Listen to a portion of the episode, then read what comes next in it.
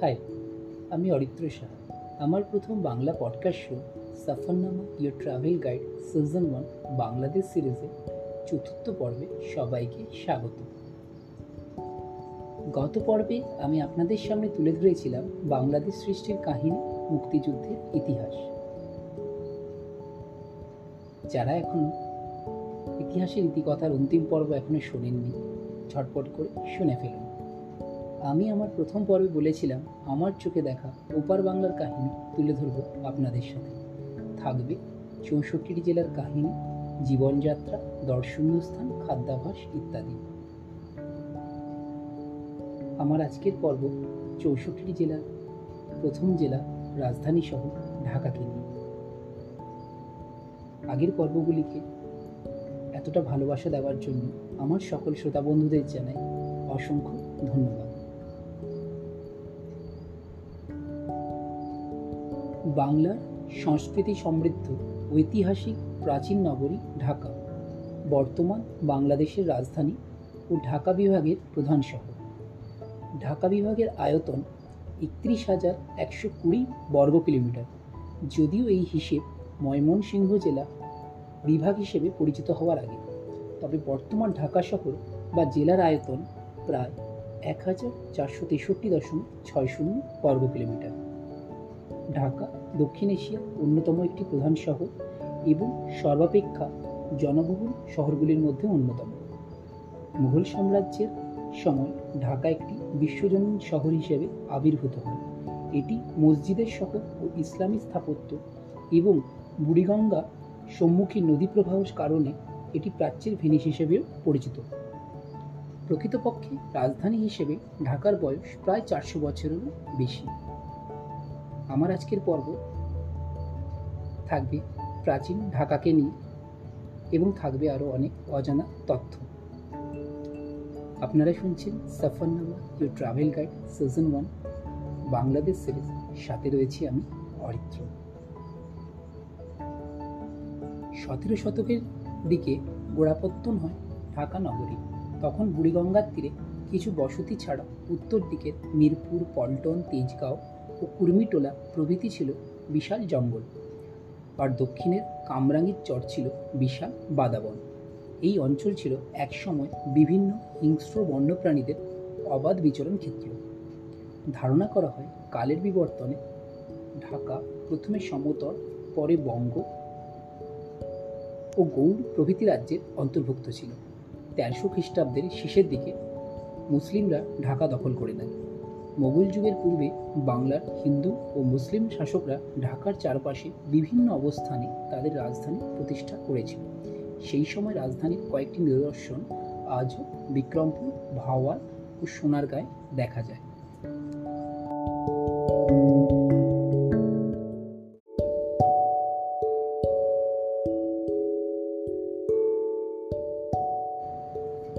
ষোলোশো সালে মোগল সম্রাট জাহাঙ্গীর যখন ইসলাম খান চিস্তিকে সুবা বাংলার সুবেদার হিসেবে নিয়োগ করেন, তখন ইসলাম খান বাংলার তৎকালীন রাজধানীকে বিহারের রাজমহল থেকে ঢাকায় স্থানান্তরিত করেন।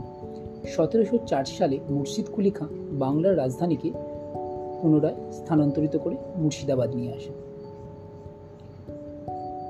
রাজধানীর গৌরব হারালেও মুসলিম বস্ত্রের জন্য সেকালে সমস্ত বিশ্বের কাছে ঢাকা ছিল সমাদৃত। মুসলিমের আকর্ষণে সেদিন দেশ বিদেশ থেকে ব্যবসায়ীরা এদেশে আসতেন, ফলে বিদেশের বাজারে মুসলিম সমর্যাদায় তার শ্রেষ্ঠত্বের আসন দখল করে নিয়েছিল। ব্রিটিশ সরকারের শাসনকালে ভারতবর্ষ তথা বিশ্বের বাজারে ব্রিটেনের তৈরি মিল জাতীয় বস্ত্রের চাহিদা বৃদ্ধির পথ সুগম করার উদ্দেশ্যে স্বার্থান্বেষী ও অত্যাচারী ব্রিটিশ সরকার বাংলা তথা ভারতের তাঁতিদের মুসলিম বয়ন বন্ধ করতে বাধ্য করে। আজকের দিনে মুসলিমের উৎকৃষ্টতা কমে গেলেও সম্পূর্ণভাবে কিন্তু বিলুপ্ত হয়ে যায়নি। ঢাকার মুসলিম আজও মানুষের মন কাড়ে।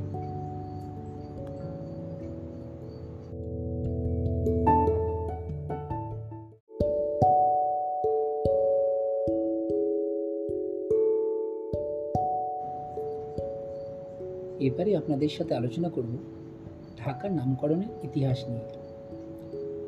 ঢাকার নামকরণে সঠিক ইতিহাস নিয়ে যথেষ্ট মতভেদ রয়েছে। কথিত আছে, সেন বংশের রাজা বল্লাল সেন বুড়িগঙ্গা নদীর তীরবর্তী এলাকায় ভ্রমণকালে সন্নিহিত এক জঙ্গলে দেবী দুর্গার একটি মূর্তি খুঁজে পান। দেবী দুর্গার প্রতি শ্রদ্ধাস্বরূপ তিনি বুড়িগঙ্গা নদীর তীরে ওই অঞ্চলে একটি মন্দির নির্মাণ করেন।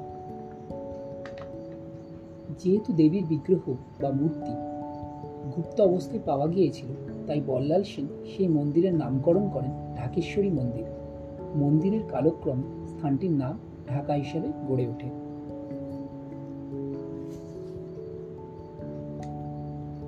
আবার আরেক দল ঐতিহাসিকদের মতে, মোগল সম্রাট জাহাঙ্গীর যখন ঢাকাকে সুবা বাংলা রাজধানী হিসেবে ঘোষণা করে তখন সুবেদার ইসলাম খান আনন্দের বহিঃপ্রকাশ স্বরূপ শহরে ঢাক বাজানোর নির্দেশ দেন। সেই কাহিনী লোকমুখে ছড়িয়ে পড়ে এবং তা থেকে শহরের নাম হয়।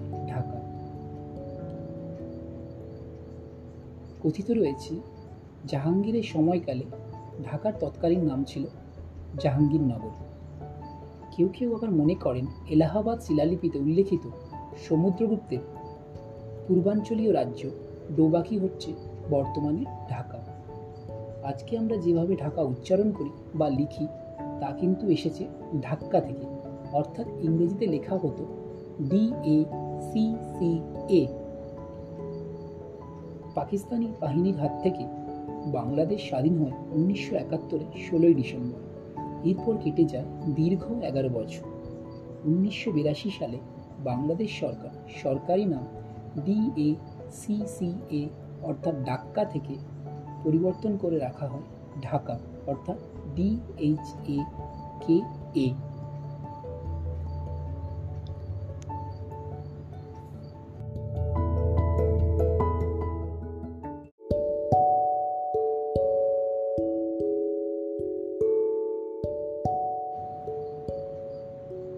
গল্প, ঢাকার শিক্ষা বিস্তারের ইতিহাস। সময়টা তখন আঠেরোশো পঁয়ত্রিশ খ্রিস্টাব্দের পনেরোই জুলাই। তৎকালীন ব্রিটিশ সরকারের তত্ত্বাবধানে দুজন বিশিষ্ট শিক্ষক জেডিস ও পার্বতীচরণ চট্টোপাধ্যায় স্থানীয় বিদ্যানুরাগীদের নিয়ে ছ হাজার টাকায় সরকারি সহায়তায় ঢাকা সদরঘাটের কাছে ইংলিশ ফ্যাক্টরি হাউসের পুরনো দোতলা বাণিজ্য ভাড়া নিয়ে আনুষ্ঠানিকভাবে একটি সরকারি স্কুল প্রতিষ্ঠা করেন। যার নাম দেওয়া হয়েছিল ঢাকা গভর্নমেন্ট স্কুল। এই স্কুলই ছিল গোটা উপমহাদেশের প্রথম কোনো সরকারি ইংরেজি স্কুল। সে সময় স্কুলের প্রধান শিক্ষক ছিলেন জেডিস ও সহকারী প্রধান শিক্ষকের দায়িত্বে ছিলেন পার্বতীচরণ চট্টোপাধ্যায়। আঠেরোশো একচল্লিশ সালে এই স্কুল থেকে জন্ম হয় দেশের নামকরা শিক্ষা প্রতিষ্ঠান ঢাকা কলেজ। সেই সময় ঢাকা কলেজ ছিল পুরো ভারতীয় উপমহাদেশের অন্যতম সেরা শিক্ষা প্রতিষ্ঠান। পরে এই স্কুল শাখাটির নাম পাল্টে ঢাকা কলেজের স্কুল রাখা হয়। উনিশশো একুশ সালে ঢাকা কলেজ থেকে জন্ম হয়েছিল বর্তমান প্রাচ্যের অক্সফোর্ড খ্যাত ঢাকা বিশ্ববিদ্যালয়।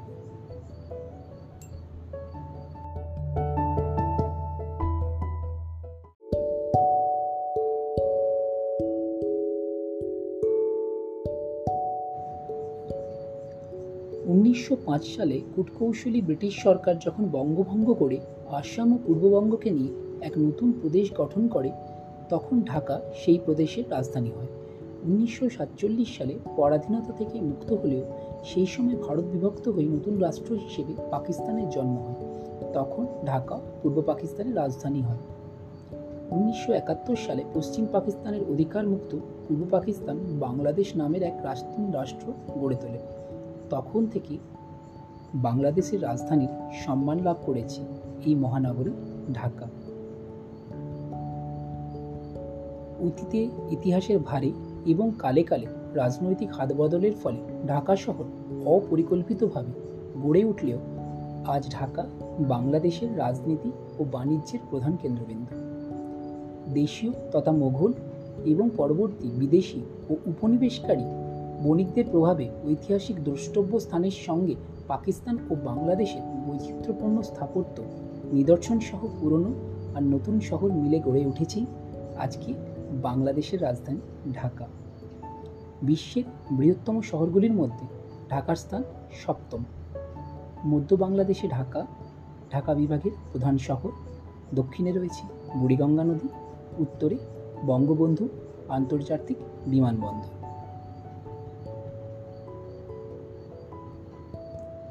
আজ এটুকুই। ফিরছি আগামী পর্বে, ঢাকার দর্শনীয় স্থান ও তার সম্পূর্ণ ইতিহাস নিয়ে। এই পর্বে তুলে ধরেছি আমি আপনাদের কাছে ঢাকার ইতিহাস।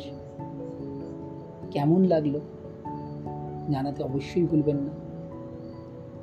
পরিবার প্রিয়জনদের সাথে আমার এই পর্বটিকে শেয়ার করুন। রেটিং রিভিউ দিতে ভুলবেন না। সাবস্ক্রাইব করুন ফলো করুন। দেখা হচ্ছে আগামী রবিবার। আরেকটি নতুন পর্ব থাকবে ঢাকার দর্শনীয় স্থান খাদ্যাভাস, জীবনযাত্রা, আরও অনেক অজানা তথ্য। সবাই সুস্থ থাকুন, ভালো থাকুন, ধন্যবাদ।